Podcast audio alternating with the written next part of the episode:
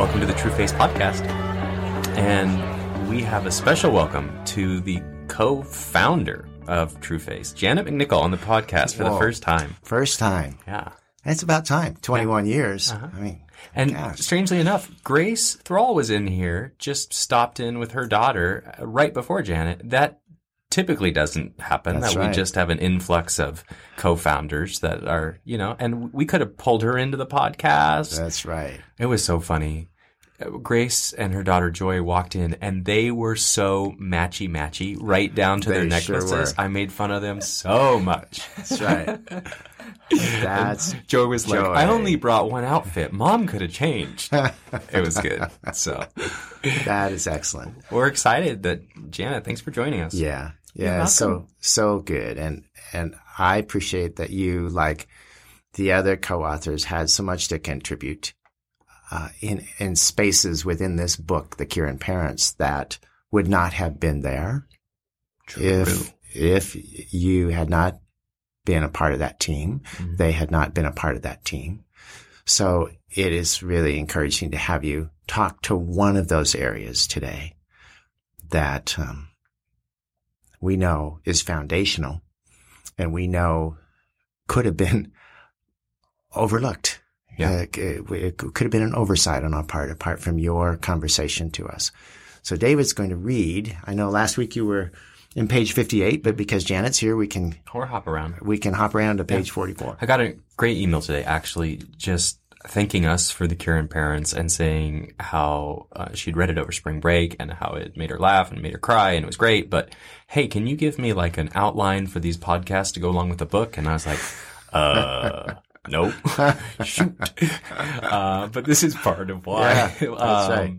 So keep sending in those encouragements, but also how can we improve? I keep a list. I don't do anything with them, it seems, but one day, one day I will. And, uh, we're, we're just going to keep going. But yeah, this week we start on page 44 and I'll read it. And then Great. maybe at the end of it, I'll actually write down what we did for you.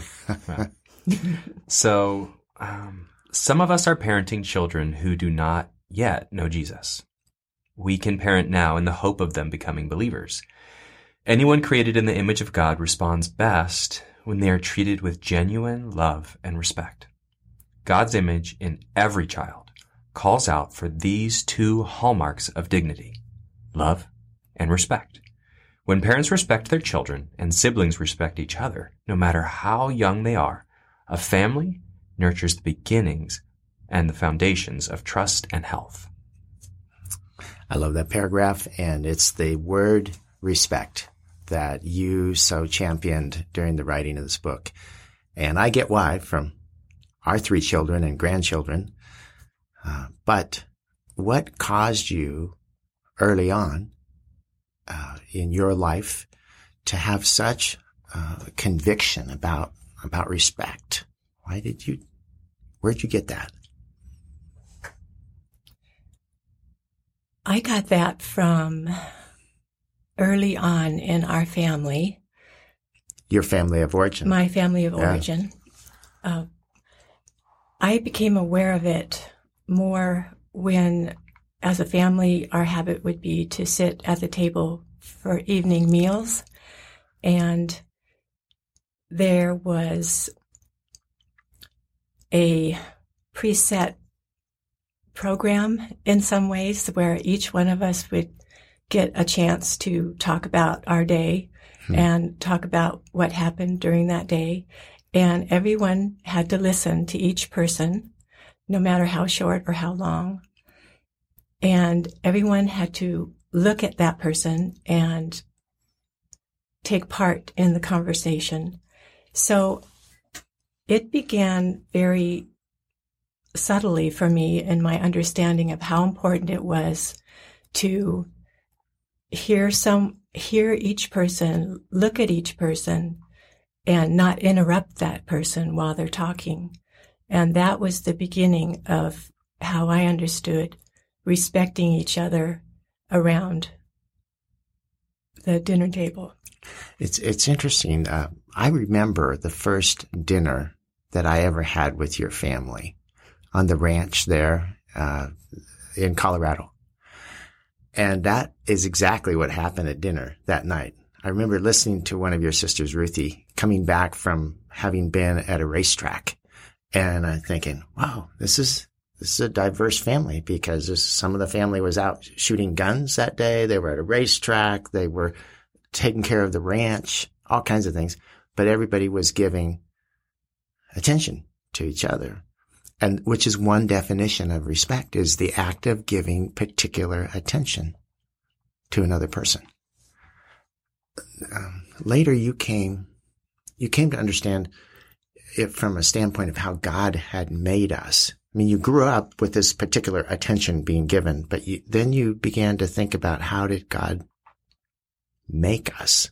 And that had a role too in how you think about respect. Right. I think that all of us, whether we know Jesus or not, have this God given trait in us because we were all created in the image of God to crave respect and dignity.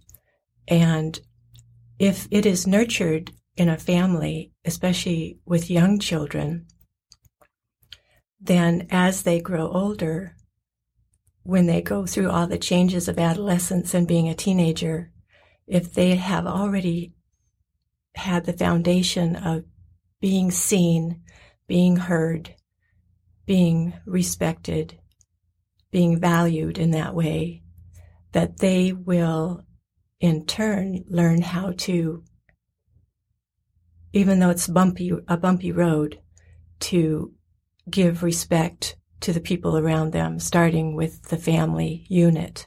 Hmm. Also, I remember very clearly without question, my dad teaching us that we were, we respected our mother, uh, no matter what. and it was enforced in many creative ways. and that helped me learn that he valued my mom and the things that she said were, that the things she said were very important. And he would even stop and listen too. Mm-hmm. That gave me a clear view of his value for her and that he respected her. And, and so we needed to respect her also. And it, that was another way respect was really drilled into me as a young That's girl. Great. I like that. And that should go both ways with both spouses because I, I want to be respected. Okay. um, I think, um, and David, you can answer on this question too, but I think about how this has affected the way you watch and give attention to your own children. And since David, you, you know our children, mm-hmm. um, uh, pretty well. And yeah. so you, you may have seen ways that this has happened. I see ways, um, that you have given respect, speaking of creatively, in many different ways. Mm. Um, I don't know if anything comes to mind. Yeah, I think that when you're taught to respect people, it really gives you a leg up on how you might love people who you otherwise wouldn't get along with. Yeah. Or you might not agree with.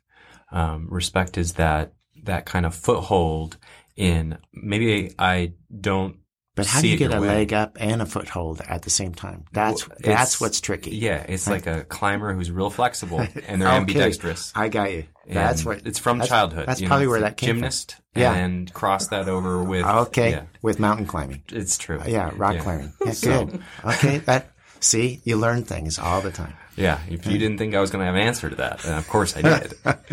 uh, yeah, I I think it gives you an uh, ability to know that you know, Jesus doesn't agree with everything we do. Sure loves us. Hmm.